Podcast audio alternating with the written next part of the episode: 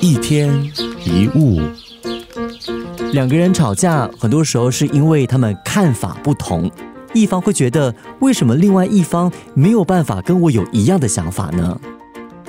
但很少人会反过来想，如果你坚持自己的想法是对的，那你要如何跟另外一方沟通呢？有智慧的人是不会跟角度不同的人争吵，因为世界上没有一个人的生命经历跟另外一个人是完全相同的，所以也不会有两个人的观点跟想法会一模一样。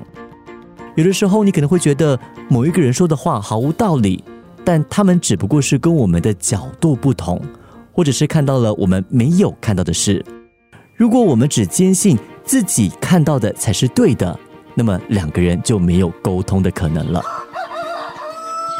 管理大师杜拉克曾经告诫，处理人事纷争，第一步要问的是什么是对的，接着才问谁是对的。